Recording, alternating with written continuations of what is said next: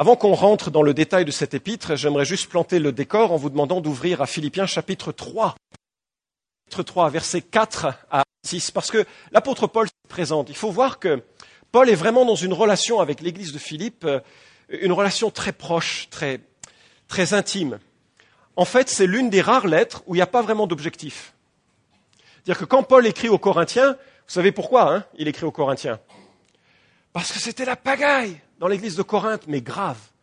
Et il y avait une telle, il y avait des tensions entre les gens, il y avait des jalousies, il y avait de, et il est obligé de remettre un cadre dans l'église et il cogne, il cogne difficilement. En plus, euh, deuxième épître qui s'était, euh, qui s'opposait à lui pour, euh, en disant, mais comment tu nous parles ainsi?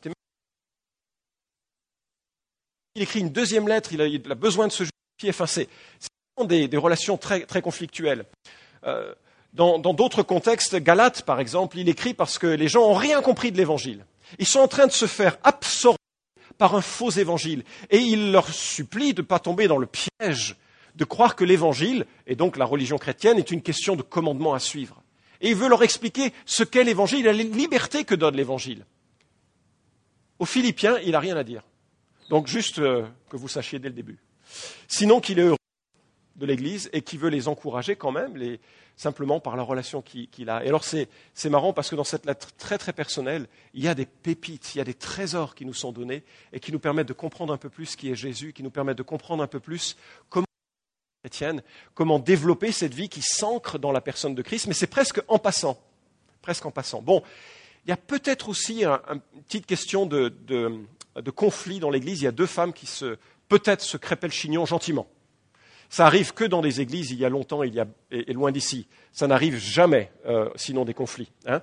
Voilà. Alors en Philippiens chapitre 3, il, raconte un peu sa, vie et à partir du, du, verset 4, ça nous permet un peu de le situer et de situer ainsi dans sa vie ce qui s'est passé dans l'église de Philippe.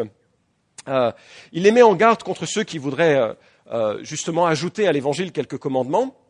Et euh, il dit au verset 2, prenez garde aux chiens, prenez garde aux mauvais ouvriers, prenez garde aux faux circoncis, on reviendra bien sûr sur ce texte, car les vrais circoncis, c'est nous qui rendons à Dieu notre culte par l'Esprit de Dieu et qui nous glorifions en Jésus, en Christ Jésus, et qui mettons, ne mettons pas notre confiance dans la chair. Ça veut dire quoi, mettre sa confiance dans la chair? Ben, C'est ce qu'il explique. Il dit, pourtant, moi-même, j'aurais sujet de mettre ma confiance dans la chair. Si d'autres croient pouvoir se confier en la chair, à plus forte raison moi circoncis le huitième jour, de la race d'Israël, de la tribu de Benjamin, hébreu né d'hébreu. Ça veut dire quoi? Ben, euh, Paul, c'était un juif parmi les juifs. Et son label était authentique au-delà de tout doute. C'était quelqu'un qui était normalement destiné, par son appartenance au peuple appelé, peuple juif qui était destiné à servir Dieu en toute pureté, en toute perfection, en toute sainteté. Non seulement ça, mais en plus il faisait partie, et c'est le verset 6 qui nous l'apprend, il faisait partie du club le plus fermé, le plus strict des, euh, euh, euh, des religieux ou des mouvements religieux en Israël. Il est dit, quant à la loi, pharisien. Pharisiens, c'était des gens qui étaient séparés. Ils voulaient se séparer de toute l'influence culturelle grecque pour ne vivre qu'un judaïsme pur. C'est-à-dire des gens d'ailleurs qui, faisaient grand état de leur pureté. Parfois, c'en était un petit peu pénible parce qu'ils pouvaient trimballer quelque chose avec euh, quelqu'un, puis euh, c'était l'heure de la prière. Ah, ils posaient ça au milieu de la rue et faisaient leur prière. C'était l'heure, c'était l'heure. Et il y avait toute une, euh, une, manière de vivre la foi qui était parfois un peu extérieure. Quant à pharisien, quant aux ailes persécuteurs de l'Église, c'était un homme qui avait horreur du christianisme. Pourquoi? Parce que le christianisme, c'est une secte du judaïsme. Jésus est le Messie promis à Israël. Il accomplit les 300 et quelques prophéties ou allusions qui le concernent. Il est celui qui incarne toute la promesse d'Israël. Seulement, comme on le sait, certains l'ont cru, d'autres ne l'ont pas cru. Lui n'y a pas cru. Et donc, pour lui, Jésus et tout ce, club de chrétiens, parce que chrétien, ça voulait dire petit Christ, c'était très méprisant. Ah, toi, t'es un petit Christ. Hein. Le, club des chrétiens était des gens qui se développaient et pour lui, c'était une menace, une menace contre son éducation, une menace contre tout ce qu'il avait euh, appris et connu, donc il persécutait les églises. Quant à la justice légale, irréprochable. Vous lui auriez fait son procès en disant on va prendre en revue l'ensemble de tes actes, vous, vous n'auriez rien trouvé à lui reprocher. Vraiment un homme droit, un homme parfait. Mais verset 7, Mais ce qui était pour moi un gain, je l'ai considéré comme une perte à cause du Christ. Vous savez pourquoi? Parce qu'alors qu'il était en chemin à Damas, en direction de Damas, pour aller enfermer des chrétiens, voilà qu'il a une vision. il ne faut pas s'attendre à avoir des visions. C'est quelque chose de très spécial, c'est quelque chose qui va lancer euh, Paul dans un ministère apostolique. Ce n'est pas encore son appel apostolique, mais c'est le début. Bref, il a une vision du Christ ressuscité. Et qui euh, lui pose la question, mais pourquoi tu me persécutes? Et lui, il doit se dire, mais je ne te persécute pas, je persécute les chrétiens. Il y, a, un problème. En acte 9, il a dû se dire, pas toi, les chrétiens. Mais évidemment, il voit le Christ ressuscité et soudainement, il croit, il réalise.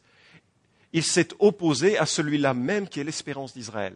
Changement radical, Quelques jours plus tard, dans les synagogues, il commence à parler de Jésus. Incroyable. Ça a lieu peut-être deux ou trois ans après la mort de Christ. Quatorze ans plus tard, quatorze ans plus tard, il est dans l'église d'Antioche et euh, l'église d'Antioche est en train de prier et de jeûner et se demande ce que pour cette année-là. Et le Saint-Esprit dit, mettez Paul et Barnabas à part pour le service que j'ai prévu pour eux donc l'Église consacre Paul et Barnabas pour le travail missionnaire et ils commencent à faire toutes les villes qui sont euh, autour d'eux et à parler de, Jésus. Et puis, euh, euh, le premier voyage se termine avec quelques difficultés parce que justement, il faut clarifier ce qu'est le christianisme. Est-ce que c'est la loi de Moïse plus Jésus ou c'est l'accomplissement de la loi de Moïse? Et ça, c'est Acte 15 qui, règle la question et qui permet d'apaiser les églises parce qu'il y avait beaucoup, beaucoup de conflits. Acte 15 et l'Épître aux Galates sont à lire dans ce, dans ce contexte. Ça va, je ne vous perds pas trop? Deuxième événement, euh, deuxième voyage missionnaire. Euh, l'apôtre Paul euh, part au combat, puis il devait être très facile parce que pendant son premier voyage, il avait été accompagné d'un certain Jean, Marc, probablement l'auteur de l'évangile de Marc, qui était le secrétaire de Pierre. Bref.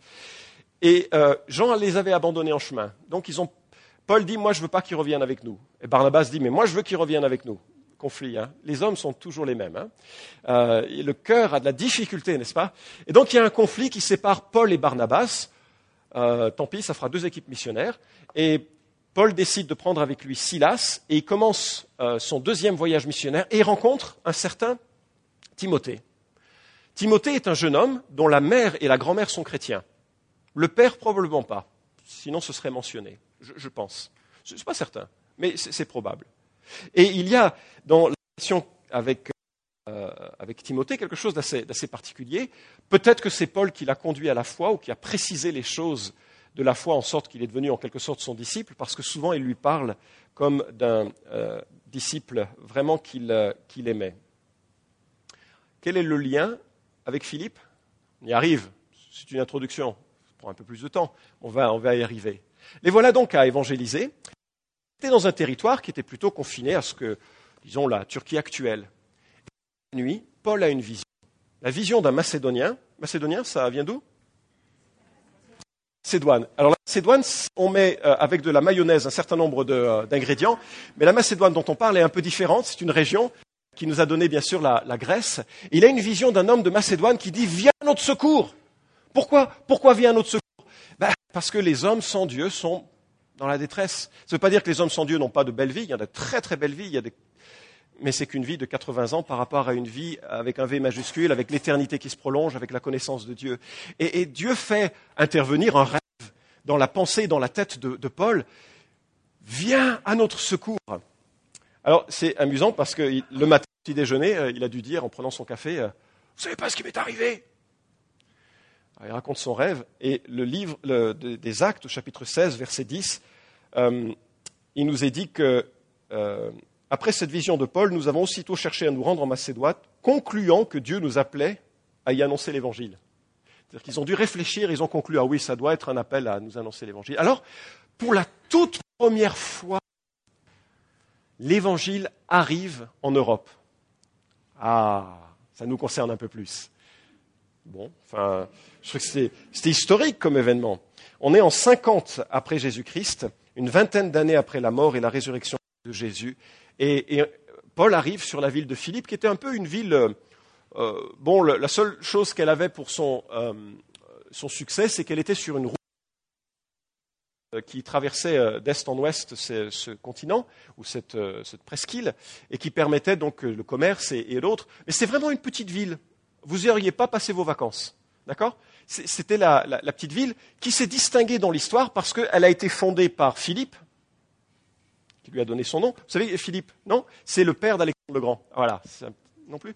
Et euh, c'est moins important non plus. Mais euh, après, il y a eu une grande bataille. Et ça, ça devient important pour la suite de l'histoire. Il y a eu une grande bataille entre ceux qui voulaient préserver la République romaine et ceux qui voulaient imposer l'empire euh, et de, que le, le, successeur devienne un empereur. Et grâce aux habitants de Philippe, cette ville a soutenu euh, l'empereur romain et qui a pris son poste en tant qu'empereur, il a récompensé la ville de Philippe avec un statut de colonie romaine. Alors un statut de colonie romaine, c'était très prisé à l'époque parce que ça voulait dire la loi romaine, ça voulait dire la protection des citoyens et ça voulait dire surtout moins de taxes. C'est les mêmes problématiques dans tous les temps. Une église qui était chère au cœur de, Paul, on va revoir tout à l'heure les conditions de sa fondation, mais maintenant on arrive au texte. On lit ensemble? Philippe chapitre 1, versets 1 et 2. Paul et Timothée, serviteurs du Christ Jésus, à tous les saints en Christ Jésus qui sont à Philippe, aux évêques et aux diacres, que la grâce et la paix vous soient données de la part de Dieu notre Père et du Seigneur Jésus-Christ. On s'arrête là. On va prendre notre temps. Et la première remarque que je voudrais faire, ça concerne ce duo euh, particulier en la personne de. On a vu un, peu la, biographie de Paul, sa conversion. Et Timothée, comme je l'ai dit, euh, du, Paul lui en parle ou parle à lui comme mon enfant bien-aimé, fidèle dans le Seigneur, 1 Corinthiens 4, 17. Mon véritable enfant dans la foi, 1 Timothée 1, 2. Pour ça que euh, on pense qu'il a été l'instrument de sa conversion. Et puis les gens dans l'Église ont reconnu que cet homme, ce jeune homme, il avait vraiment des talents. Il pouvait parler de sa foi, il pouvait, euh, il pouvait affermir les jeunes convertis. Le collège de, des anciens a imposé les mains sur Timothée pour le consacrer au ministère. C'est ce que l'on découvre euh, en 1 Timothée chapitre 4, verset 14. Alors à partir de ce moment-là, Paul accompagne, pardon, Timothée accompagne Paul, d'abord à Troyes, puis à Philippe, à Thessalonique, à Bérée. Il reste euh, quelque temps euh, là-bas pendant que Paul va à Athènes. Je vous passe un peu tous les, déplacements.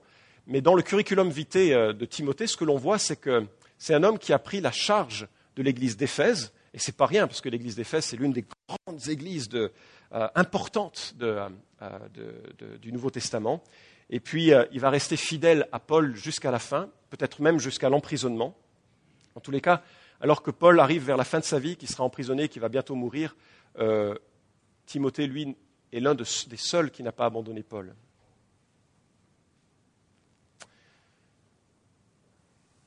Moi, ce que je voudrais remarquer, maintenant qu'on a vu un peu le contexte, c'est la manière dont Timothée se présente en tant que serviteur de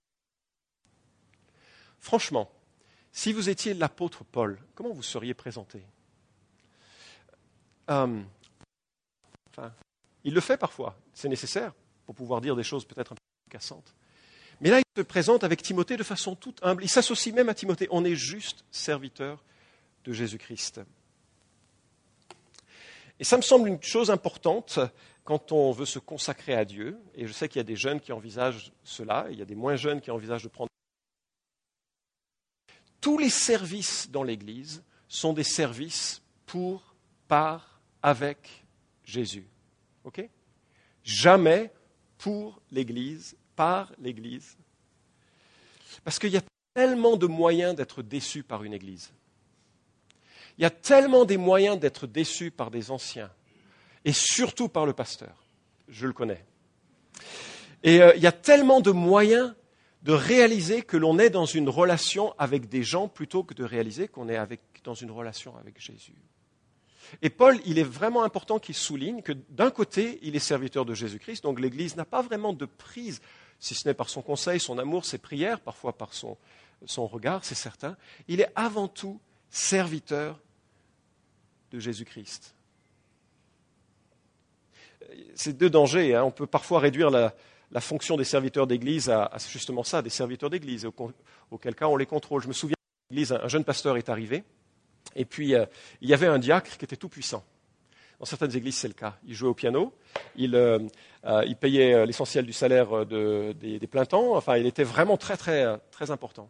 Et puis voilà que sa fille devait se marier, mais elle devait se marier alors qu'elle professait la foi Alors, il est allé voir le pasteur en disant, écoute, tu vas faire le mariage Et il a dit, ah non, la Bible dit le contraire, donc je ne le ferai pas.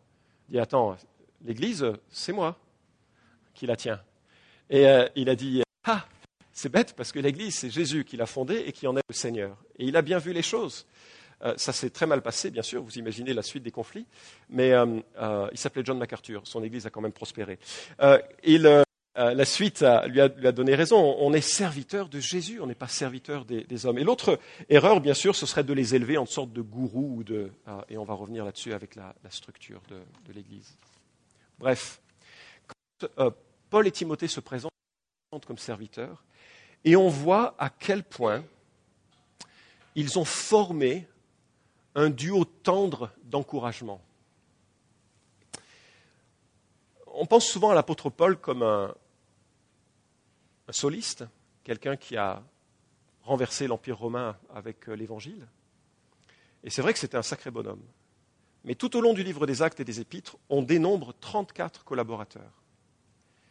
Et je me dis, ce travail parce qu'il était entouré d'hommes et de femmes qui ont su euh, l'accompagner. Euh, ce que ça m'a fait naître comme pensée, c'est que j'espère que dans l'Église, il y a des proximités réelles dans la vie euh, chrétienne. Des gens qui sont dans des groupes de croissance de deux ou trois hommes, des femmes qui sont dans des groupes de croissance de deux ou trois femmes, qui s'encouragent, qui portent les fardeaux, qui, lorsque l'une tombe ou passe par un temps difficile, l'autre peut très discrètement, simplement prier, simplement offrir une oreille, simplement être un vis-à-vis. tous les cas, Paul et Timothée se présentent comme du Christ, et, ça c'est peut-être la, cerise de ce message, ils parlent à l'Église, vous avez remarqué, tous les saints en Christ Jésus. si vous posez la question aux gens de notre entourage, qu'est-ce qu'un saint? Alors, selon euh, l'éducation, selon la, religiosité, selon l'attachement à, à, telle tradition de la chrétienté, pour certains, ce sont les statues que l'on voit dans les églises, et euh, elles, sont, nombreuses. Et pour, d'autres, ce sont des chrétiens qui ont réussi à se distinguer par un service particulier, n'est-ce pas? Hein? Euh, Saint François d'Assise, Saint Augustin, Saint Chrysostome, tous ces gens qui ont marqué l'histoire de l'Église, parfois pour le bien, parfois pour le connaître, et qui seraient donc un statut supérieur. Certains vont même jusqu'à leur parler pour euh, demander à ce qu'ils accomplissent quelque chose dans le ciel, ce qui est regrettable parce que Deutéronome 18, Lévitique 19, 26 est, euh, interdit. La Bible interdit de parler à des morts. Parce que parler à un mort, c'est euh, d'abord, il n'y a que Dieu qui est omniprésent et qui, entend toutes les prières, mais parler à un mort, c'est de l'occultisme. La Bible l'interdit. Et aussi parce que 2 Timothée nous dit, ou 1 Timothée chapitre 2, c'est qu'il y a un seul entre Dieu et les hommes, Jésus-Christ homme.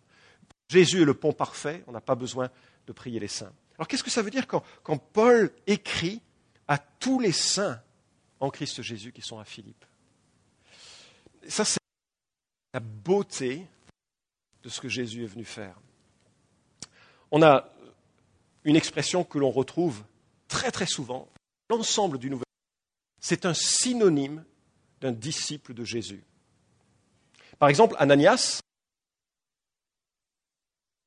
version, euh, n'est pas tout à fait d'accord. Et il dit au Seigneur qui lui apparaît, Seigneur, j'ai appris, que plusieurs euh, j'ai appris de plusieurs personnes tous les mots que cet homme a fait à tes saints à Jérusalem. Il les chrétiens et ce sont, des, ce sont les saints. Éphésiens aux saints et fidèles de Jésus qui sont à un d'eux, aux saints et fidèles frères en Christ qui sont à Colosse. Jude 1.3 parle de la foi transmise aux saints une fois pour toutes. Et donc le saint concerne tous ceux et toutes celles qui sont nés de nouveau et qui ont une vie avec Jésus. Ça veut dire que sur votre carte de visite, la prochaine fois que vous la commandez, vous pouvez rajouter Saint. Saint Florent Varac. Je ne le, ferai pas, hein. Vous imaginez pourquoi. Mais ce serait amusant qu'à la fin du culte, juste pour la pédagogie du geste, on se serre la main en disant bonjour Saint Laurent. Mais que ça reste entre nous, parce que si ça sort dans la rue, on va dire ils sont complètement jetés ces gens. Quand ça marche, la Bible parle de gens comme vous et moi, et si vous me connaissez, vous savez que sainteté dans le sens de perfection, ça ne me caractérise pas. Quoique je pourrais en parler maintenant, parce que ma femme n'est pas encore rentrée des États-Unis, elle ne peut pas me contredire. Ce serait plus facile.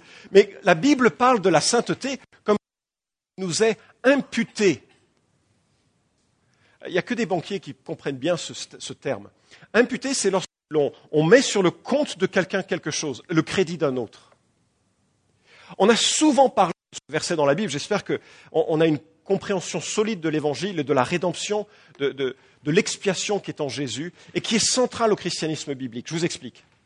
Dans l'ensemble des religions du monde, ou dans l'ensemble des expressions humaines de la chrétienté, on est dans un système de compensation pour obtenir la sainteté. D'accord?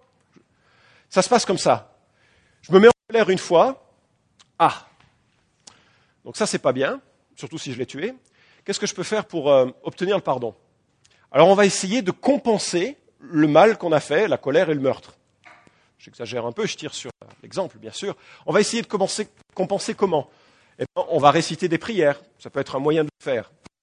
On va aller beaucoup à, l'église, ça peut être un moyen de le faire.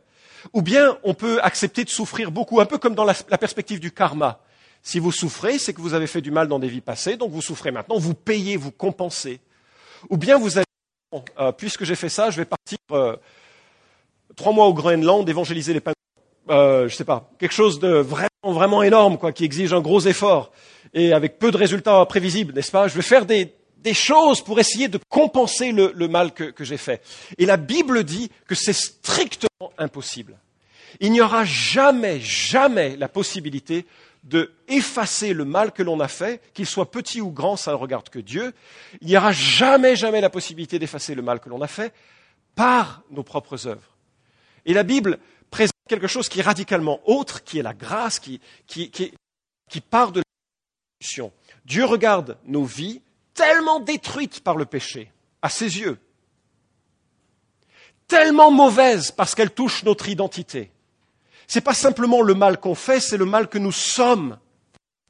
Et moi, je réalise que, euh, enfin, c'est terrible de, grandir ou de vieillir, je ne sais pas, mais de réaliser la racine des choses en nous que je fais, mais je réalise qu'il y a des pans entiers qui sont comme des racines, que Dieu veut déraciner, hein, et qui sont présentes et pesantes, et qui sont là. Qu'est-ce que je peux faire?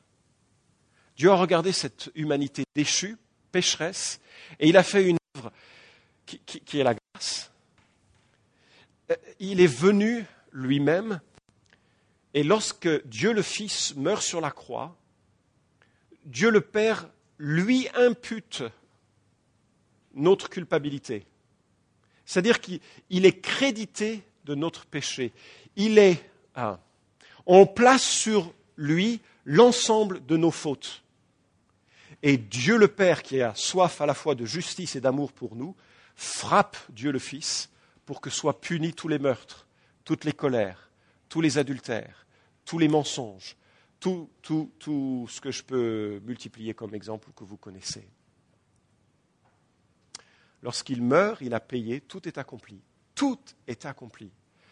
Hébreu nous dit que la rédemption est éternelle. Il a payé une fois pour toutes. Une fois pour toutes. Pas besoin de refaire son sacrifice. Pas besoin qu'il revienne sur terre. Pas besoin. On ne peut juste que saisir ce qu'il a fait par la foi. C'est par la grâce que vous êtes sauvés, par le moyen de la foi. Cela ne vient pas de vous, c'est le don de Dieu, dit l'apôtre Paul en Éphésiens chapitre 2 verset 8. Et vous comprenez pourquoi, à la conversion, il y a un échange.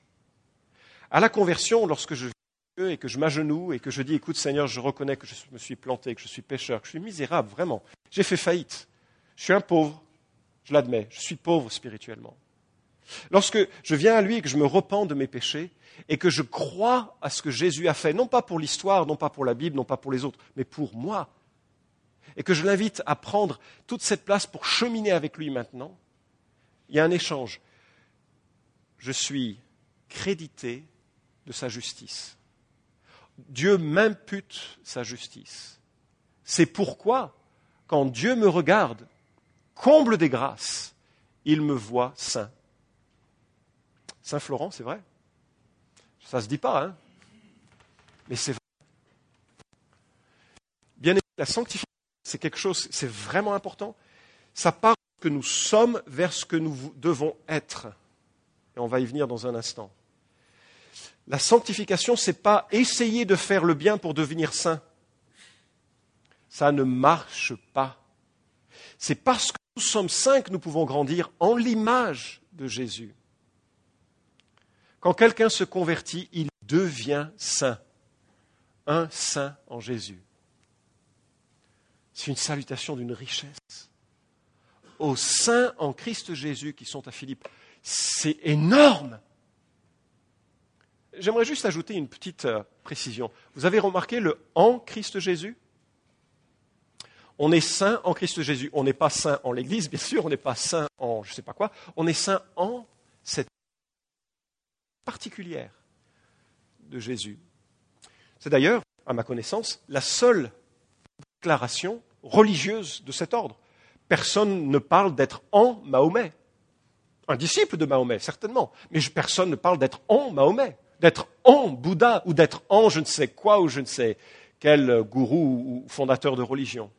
En Jésus, bien sûr, nous avons Dieu le Fils qui se révèle. Et la Bible parle de la sainteté que nous avons en lui. J'aimerais juste euh, faire une remarque. Lorsqu'on créé, c'était il y a bien longtemps dans un jardin parfait, il nous a créés, mâles et femelles, à l'image de Dieu. Ça fait couler beaucoup d'encre, cette image de Dieu. Qu'est-ce que c'est? Euh, je ne vais pas évoquer l'ensemble des hypothèses, mais l'être humain reflète et représente Dieu sur Terre? Certaines qualités de Dieu, la spiritualité, la créativité, la volonté, la moralité, c'est extraordinaire. Hein. Quand on se regarde, hein, y a, la, seule distinction que Dieu fait à la création, c'est mâle et femelle. Hein, c'est pas noir, blanc, je ne sais pas quoi, c'est mâle et femelle. Et ensemble, on porte de même rang cette image de Dieu. on aurait tort de frapper quelqu'un, on frapperait l'image même de Dieu.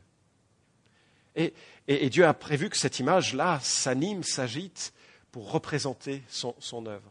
Bon, cette image, elle va être froissée par le péché. Hein. Genèse chapitre 3, ça change tout. Alors Dieu euh, vient, vous on en a parlé là, qu'on connaît l'histoire. Et Colossiens nous dit qu'il est, lui, quoi? L'image de Dieu. Et qu'on se renouvelle en cette image. Euh, je me dis, ah Alors non seulement on est saint par la déclaration que Dieu fait de nous, mais en plus on est saint dans la fréquentation qu'on a de Jésus. La vie chrétienne, c'est essentiellement cette fréquentation de Jésus. Je suis en lui et le lien qui m'unit à lui est indivisible. C'est comme le lien qui m'unit à mes parents. Je suis devenu l'enfant de Dieu je ne peux plus faire marche arrière. Enfin, Dieu ne peut plus faire marche arrière, en fait.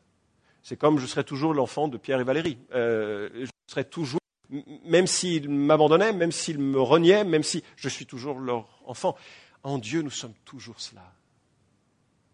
Quand nous entrons dans cette relation, nous sommes en Christ Jésus et rien ni personne ne l'arrachera, ne nous arrachera de sa main. C'est Jésus qui l'affirme.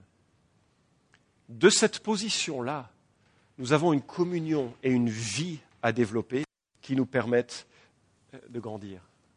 Et les saints qui sont à Philippe, c'est des gens hallucinants, comme nous d'ailleurs. C'est hallucinant. Quand je raconte euh, cette église à, mes amis, les gens disent, euh, comme beaucoup de toutes les églises, enfin normalement, doit être toutes les églises, c'est hallucinant.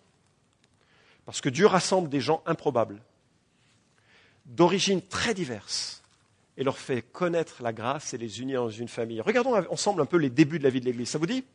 Même si ça ne vous dit pas, c'est dans mes notes. Euh, acte chapitre 16. Acte chapitre 16. Euh, l'apôtre Paul avait euh, la, coutume, mais on va juste, je voudrais juste vous présenter quelques-uns des membres de l'Église. Ça peut être sympa, ça.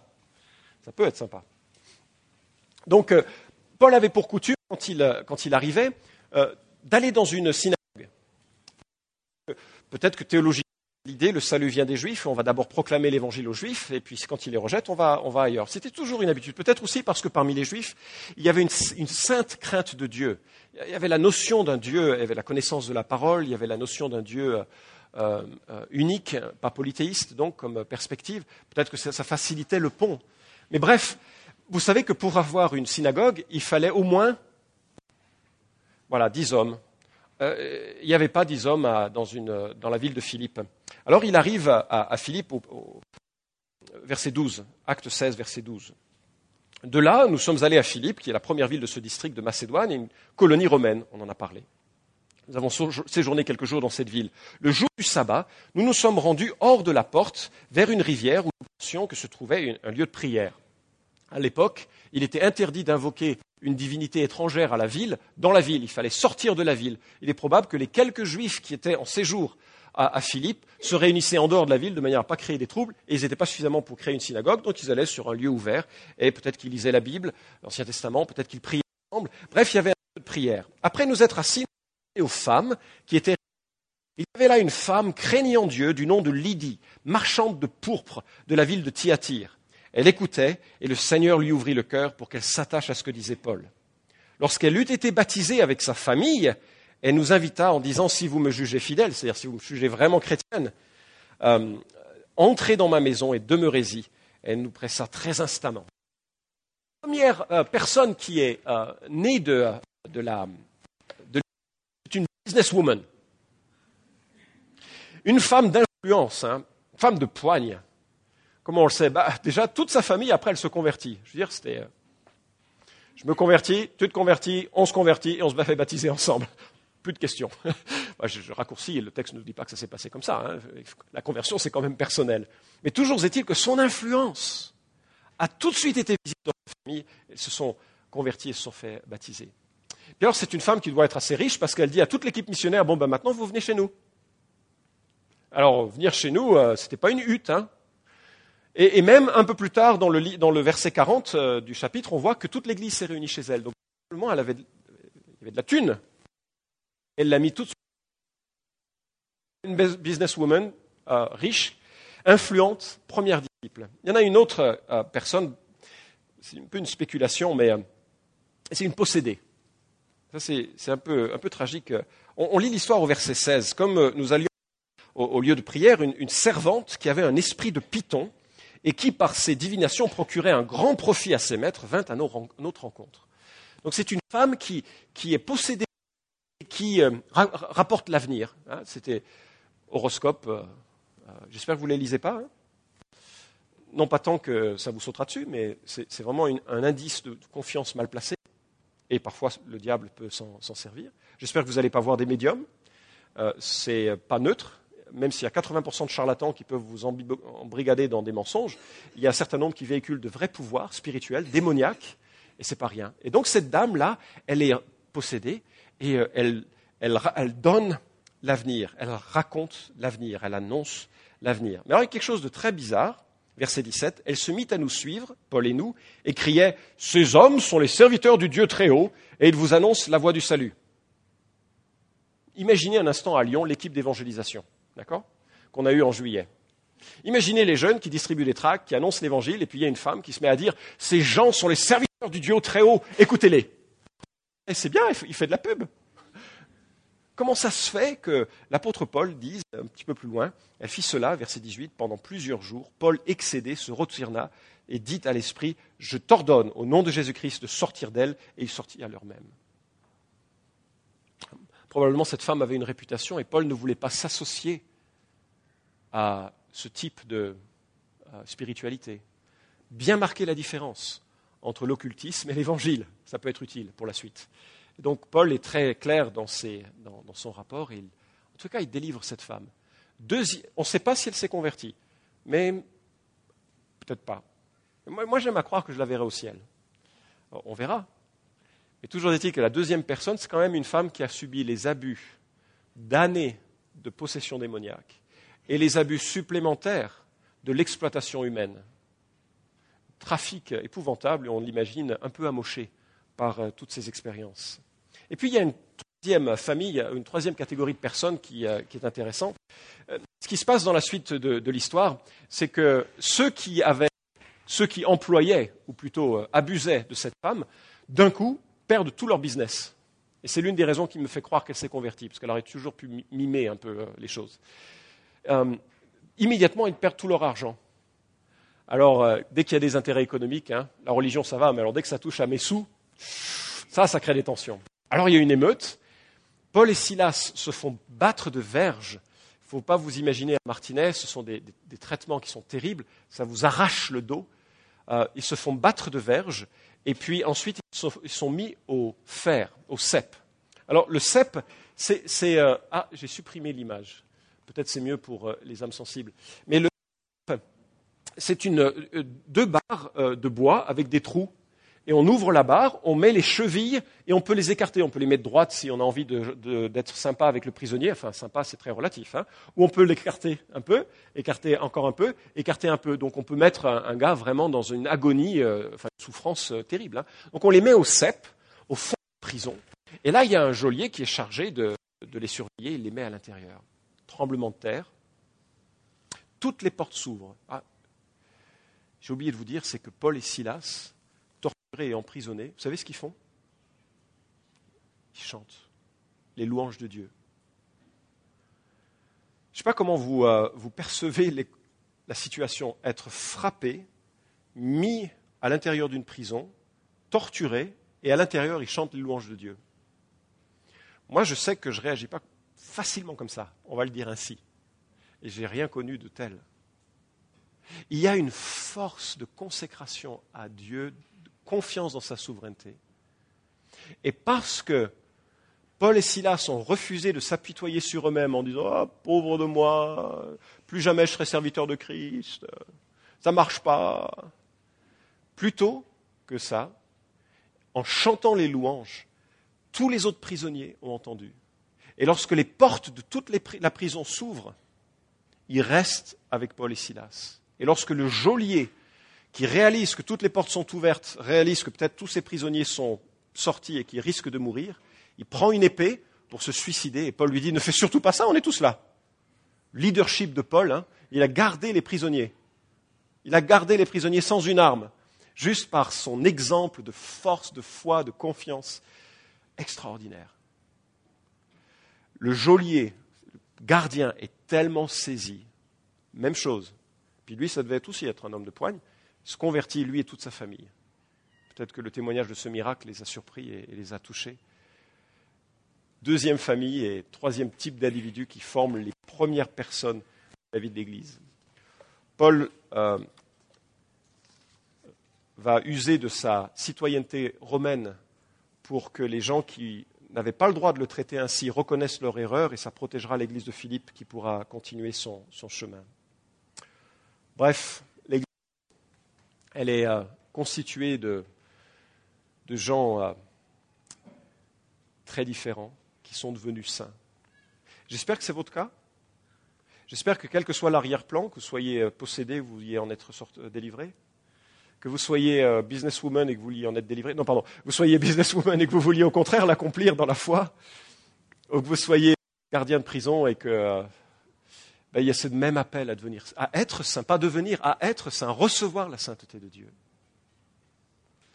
Le temps a passé, on ne va pas suivre, euh, donner la, suite, on reverra ça la, fois suivante, mais je vous invite juste à prier pour, euh, clore ce, moment.